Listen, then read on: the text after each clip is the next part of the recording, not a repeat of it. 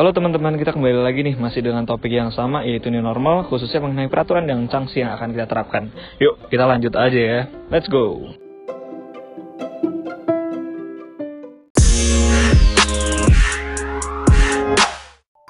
Oke, uh, berkaitan dengan yang tadi nih.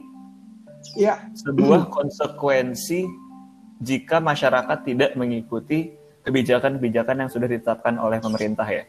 Kalau di Indonesia sendiri, yang paling standar nih buat teman-teman, mungkin teman-teman yang bukan anak hukum, yang paling gampang itu sebenarnya hukum tuh hukum pidana ya.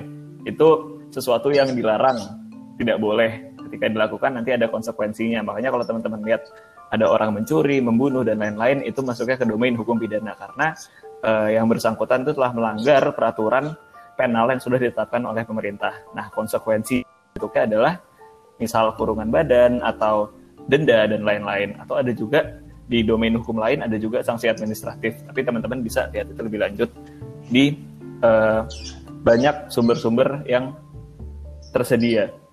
Oke, nah untuk pelaksanaan new normal ini nih Mas, hmm. menurut Mas Hendry kira-kira necessary nggak sih, perlu nggak sih Mas adanya payung hukum yang setingkat U U atau Perpu mengenai new normal ini? Uh... Uh, kalau hemat saya sih sebenarnya tidak sih, Mas. Tidak ya?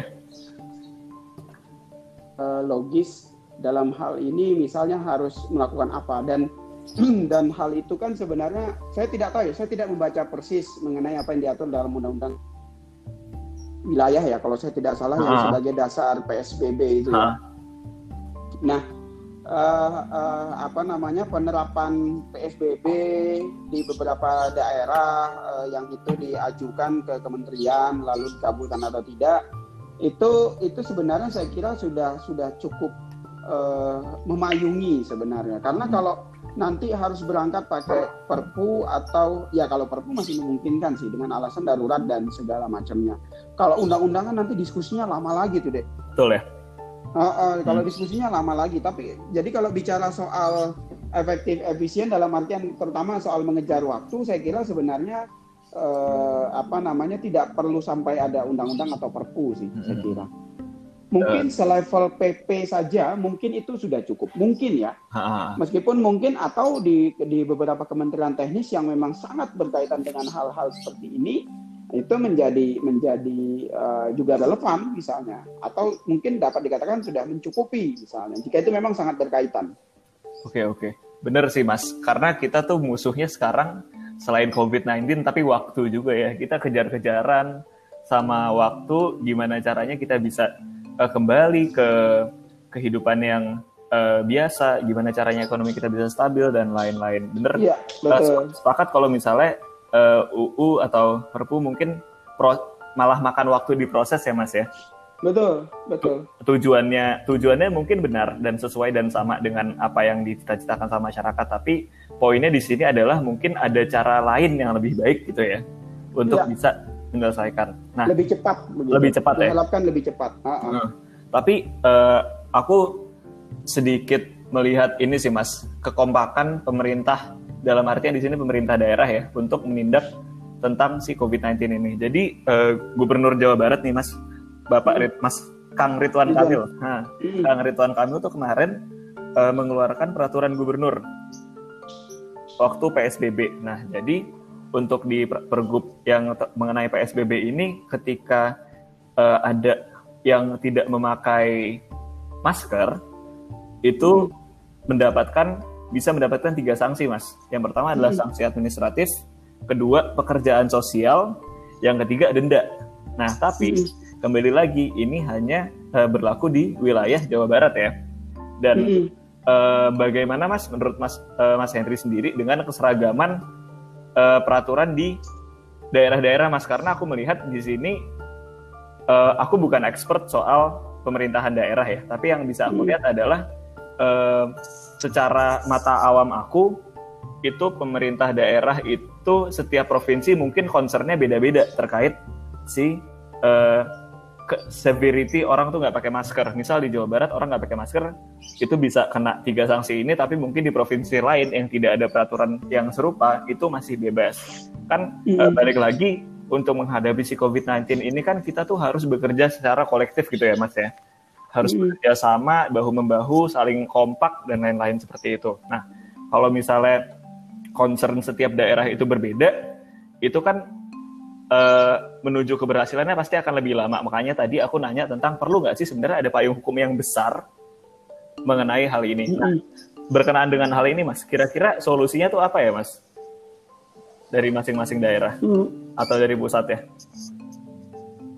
Uh, kalau ditanyakan ke saya, karena tadi concern saya adalah bahwa harusnya ada kesamaan persepsi, ada persamaan perlakuan, ada persama, persepsi dari masyarakat hmm. tentunya.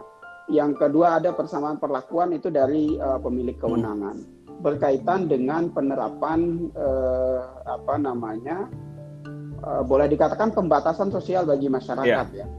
Um, sekali lagi saya tegaskan saya tidak membaca utuh mengenai undang-undang karantina wilayah. Hmm. P S B B itu kan setahu saya berangkat dari hmm. sana uh, apa namanya kemudian Uh, pemerintah itu dapat mengajukan hal tersebut.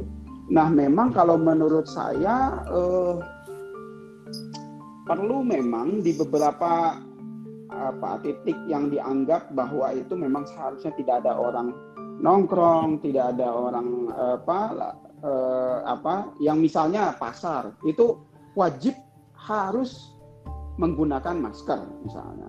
Nah, hal-hal seperti itu itu seharusnya yang yang hal seperti itu yang harus ditegakkan kalau hal, eh, apa bayang, bayangan konsep yang saya coba tawarkan hmm. karena dan itu jangan pakai pidana karena kalau pakai pidana itu kan harus mekanisme betul, pengadilan betul. Nantinya ada proses pengadilan yang paling cepat eh, boleh dikatakan murah dan eh, ini kan eh, pakai sanksi administratif yeah.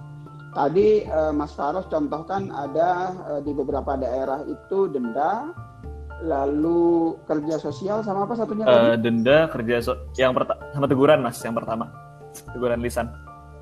Ah teguran, teguran. Nah menurut saya memang hal-hal seperti itu yang harus diinikan. Jadi ya memang itu menuntut kerja aparat, aparat uh, pemerintah daerah terutama itu untuk lebih bekerja keras memang. Uh, cuman yang menarik adalah sebenarnya meninjau mengenai kerja sosial. Hmm. Yang saya tahu kerja sosial ini pernah ditawarkan dalam konsep sanksi pidana tuh sebenarnya. Oh gitu ya. Oh. Apa yang saya tahu kerja sosial tuh sanksi pidana baru, sebenarnya karena kalau misalnya misalnya kalau membaca eh, apa namanya eh, membaca misalnya teori yang dibawa Hajon lalu Van Weeg, Willem Coninbel itu kan bentuk sanksi itu kalau kalau dalam konsep mereka hanya ada empat. Hmm. Yang pertama itu eh, paksaan pemerintah, hmm. yang kedua itu penarikan kembali keputusan atau ketetapan yang menguntungkan bagi yang dicabut itu, lalu pengenaan denda administratif dan pengenaan uang paksa oleh pemerintah hmm. gitu. Itu bentuk-bentuk sanksi administratif. Tapi memang kalau mau melihat eh, lebih skop yang lebih besar lagi sebenarnya kalau siapa namanya uh, Ten Berge itu menawarkan bukan menawarkan dalam konsep dia tuh memang sanksi administratif itu ada tiga sifat, ada tiga kemungkinan uh, sifat dari sanksi yang di yang di yang dapat dikenakan oleh sanksi administratif. Yang pertama itu adalah sanksi reparatif atau memperbaiki sifatnya. Yang kedua itu adalah sanksi regresif. Regresif itu biasanya pencabutan, perubahan atau penangguhan suatu keputusan. Dan yang ke yang ketiga itu adalah sanksi punitif. Sanksi punitif itu ya tadi pengenaan denda hmm. atau teguran keras. Ya sebenarnya menarik untuk diteliti lebih lanjut sih sebenarnya eh, penerapan kerja sosial itu berangkat dari apa hmm. gitu. Kalau misalnya kita melihat dalam pidana itu kan eh, kalau kita mau melihat di mana induk induk penerap pengaturan sanksi kan kita melihat pasal sepuluh tuh kalau saya hmm. tidak salah dalam K U H P. Nah itu menjadi menarik kemudian sebenarnya kerja sosial tuh uh, berangkat dari mana sih sebenarnya kok sampai ada aturan itu sebenarnya menarik untuk di, di ini. Saya baru itu kan saya baru dengar soal itu tuh sekitar seminggu lalu. Cuman sampai dengan saat ini memang saya tidak cari tahu tuh apa landasannya kemudian kerja sosial tuh di, diterapkan. Ya, bener sih Mas, karena uh, sanksi kerja sosial ini aku juga sambil lihat-lihat ternyata jadi hukuman alternatif juga itu, ya di R K U H P ya. Ya. Bahkan uh. itu betul R K U H P. Lalu yang saya tahu misalnya dulu usulan agar koruptor, Prof Mahfud kalau saya tidak salah pernah ngomong itu kan, beliau katakan koruptor itu sudahlah daripada dihukum berat-berat, suruh aja dia kerja di pinggir hmm. jalan bersihin jalan, itu udah malu banget dia tuh katanya. Yeah, yeah. Dulu seingat saya beliau pernah katakan seperti itu hmm. gitu. Itu setahu saya konsep sanksi pidana tuh, tapi ada dalam sanksi administratif dan itu diterapkan loh. Di, saya lupa beberapa hari lalu saya lihat T V itu di daerah mana itu ya, dia bersihkan ini, bersihkan oh, jalan, ya? Nyapu jalan. Beneran, dia. beneran iya. kayak gitu ya, beneran nyapu jalan ya? Iya, itu yeah, beneran yeah. nyapu jalan tuh, beneran nyapu jalan. Jadi dia disuruh bayar denda hmm. atau nyapu jalan. Akhirnya dia nyapu jalan tuh. Saya lupa tuh di daerah mana tuh. Iya, iya. Tapi di beberapa daerah, bahkan di kota Jogja ini ada deh kalau saya oh, gitu ya, Mas, ya? Aturan itu. Kalau saya ah. tidak salah, kota, peraturan wali kota. Ah, iya, iya, iya, iya. Peraturan wali kota. Tapi berarti uh, menurut Mas Hendri sebenarnya langkah yang dilaksanakan sama pemerintah ini sudah sudah tepat arahnya ya, bahwa memang sanksi, sanksi pidana seperti yang tadi Mas Hendri bilang itu sama sekali tidak efisien dan efektif, dan untuk pelaksanaannya iya. juga sulit. Jadi arahnya sekarang ini udah oke okay ya. Iya, e, kalau sekarang itu yang paling memungkinkan dan yang paling cepat menurut saya sanksi administratif. Tapi memang sanksi administratif itu kan e, apa? Boleh dikatakan harus keliling itu, Mas. Berarti aparatnya kan? Iya betul. Usahanya ekstra ya. Untuk ah, usahanya harus ekstra begitu. Karena ya gimana caranya kalau nggak nggak harus di apa? Boleh dikatakan tanda kutip semacam dikejar kan pelakunya hmm, itu kalau yeah. seperti itu begitu. Misalnya di dalam pasar ya harus diawasi siapa barang siapa tidak pakai masker yeah. berarti ya sudah ya kamu pilih mau didenda atau bagaimana. Tapi benar benar sih Mas, uh, yang me- memang ya kemarin aku juga sempat nonton berita ada bupati di sebuah da- su- suatu daerah, aku lupa di daerah mana, yang bahkan hmm. menganjurkan masyarakatnya untuk tidak membeli bahan dagangan dari pedagang pasar yang tidak memakai masker gitu ya. Itu kan membentuk membentuk nah, suatu persepsi sosial ya. Sebenarnya itu adalah langkah betul, langkah langkah betul. preventif untuk penyebaran betul. covid sembilan belas, tapi ya kebijakannya betul. juga kreatif gitu ya Mas ya.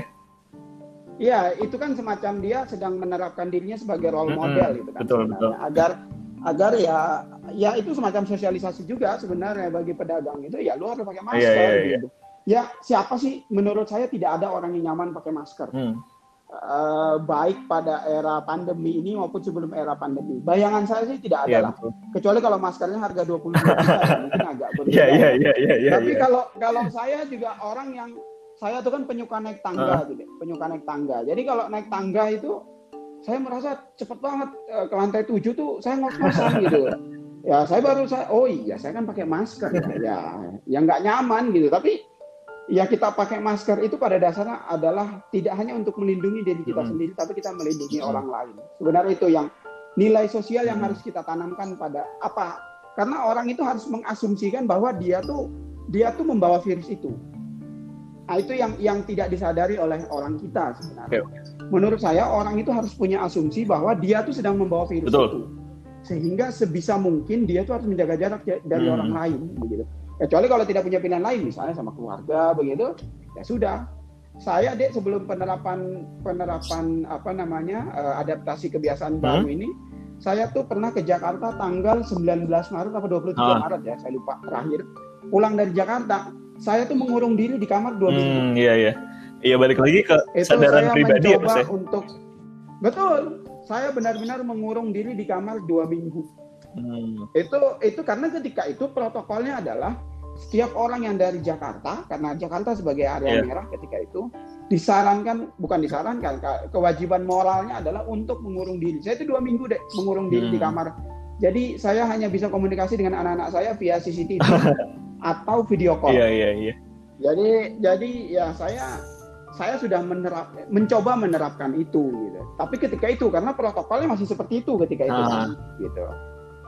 Sekarang kan terjadi perubahan ini nih. Ya kalau bagi saya berarti yang terpenting sekarang itu adalah kita harus sadar, ya sadar awal dulu bahkan sebenarnya. Kita harus sadar bahwa kita ini membawa virus itu. Kita harus mengasumsikan itu. Sehingga kita tidak menyentuh orang lain, kita menjaga jarak dari orang lain.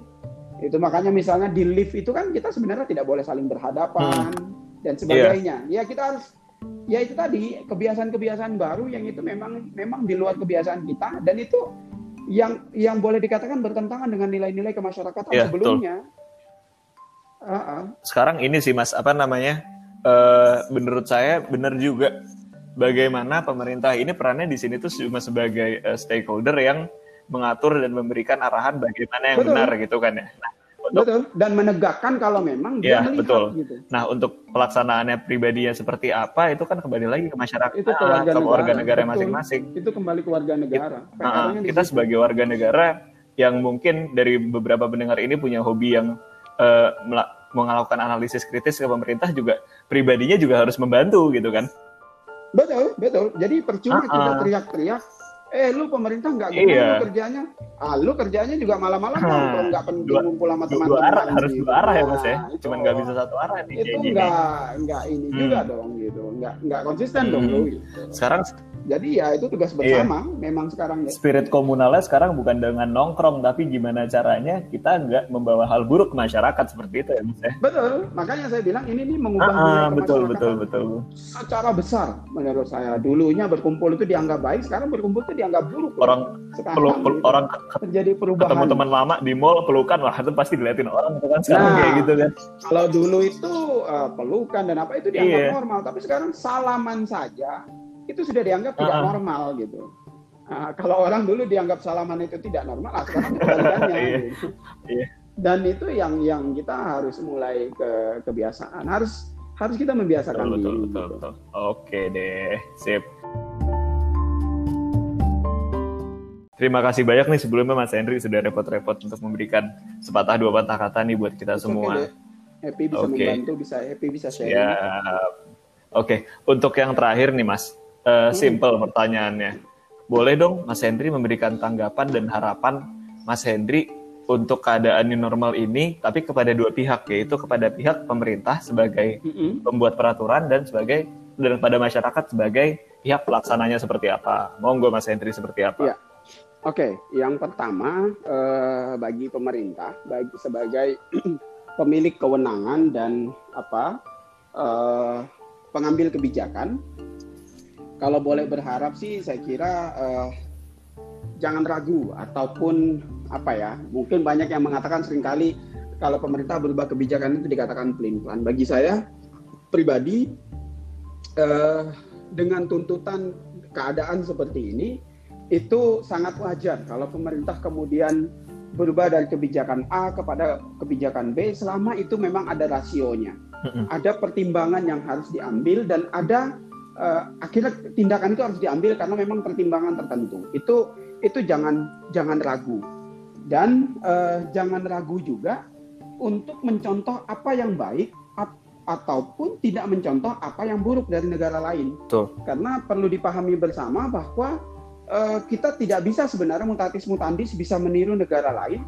karena banyak sekali variabel yang yang apa mungkin bisa jadi menunjukkan perbedaan, hmm. bisa jadi iklim, lalu geografis, luas wilayah, jumlah warga negara, eh, lalu apa ya eh, apa anggaran yang dimiliki. Itu saya kira hampir tiap negara tiap negara uh, tidak sama gitu. Ya, betul. Dan dan ini tuh sebenarnya bayangan saya rasanya hampir semua negara nih masih meraba nih ya, apa kebijakan yang terbaik. Nah, setengah tahun ini saya kira bahkan butuh lebih dari satu tahun untuk apa? Itu pun mungkin tidak semua negara. Beberapa negara itu pada akhirnya firm. Langkah ini yang harus diambil. Protokol ini mulai sekarang harus ada.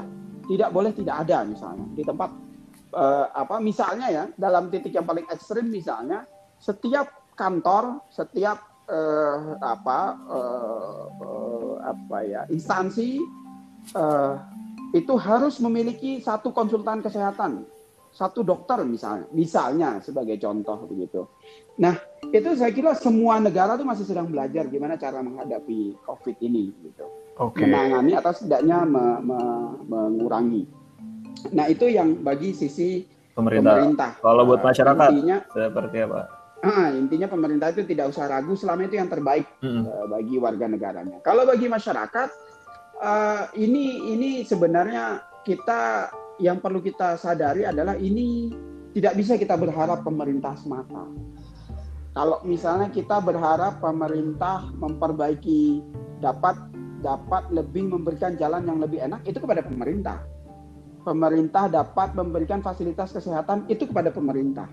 Pemerintah dapat eh, apa namanya memberikan penghidupan yang layak, itu kepada pemerintah. Tapi hmm. untuk kali ini, ini kita tidak bisa berharap sendiri kepada pemerintah.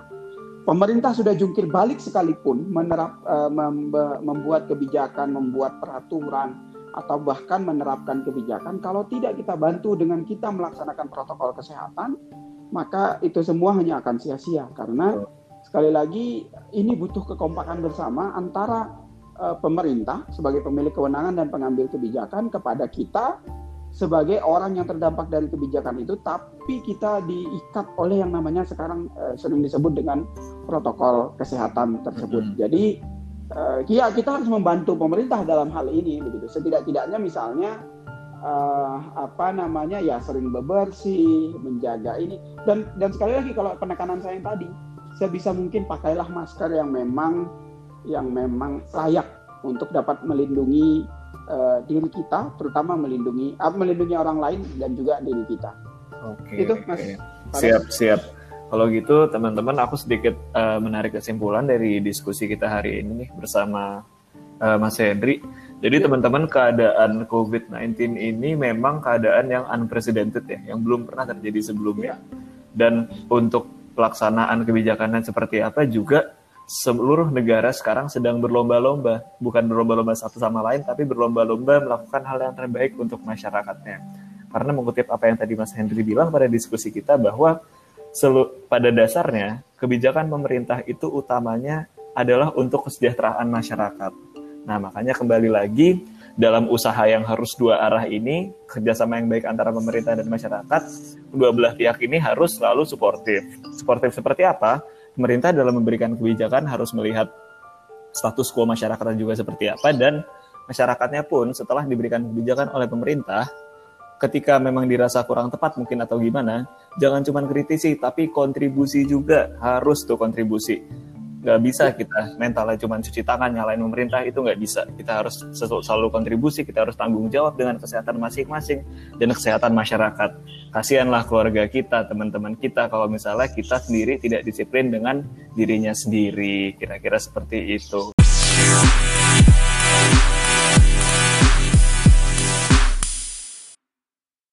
Sekali lagi masih makasih banyak ya Mas Hendry ya. Semoga ya, Mas keluarga, keluarga Mas Hendry juga selalu diberikan kesehatan oleh Tuhan Amin. Yang Maha Esa. Amin. Amin. Okay. Amin. Sama ya, terhatur doa yang sama untuk kalian. Siap, juga. siap. Sehat, terima sehat kasih semuanya. Terima kasih banyak Mas Hendry. Ya, ya, sampai jumpa lagi. Sampai jumpa. Oke, gitu aja ya. Nih teman-teman, diskusi kita hari ini mengutip Michael Jackson ya, "We are the world, we are the children." uh, jadi kita harus sama-sama bahu-membahu dalam kesembuhan dunia kita bersama ini. Sekian untuk podcast kita hari ini. Saya Faros Dhanesora. ALSA always be one. Thank you. Thank you.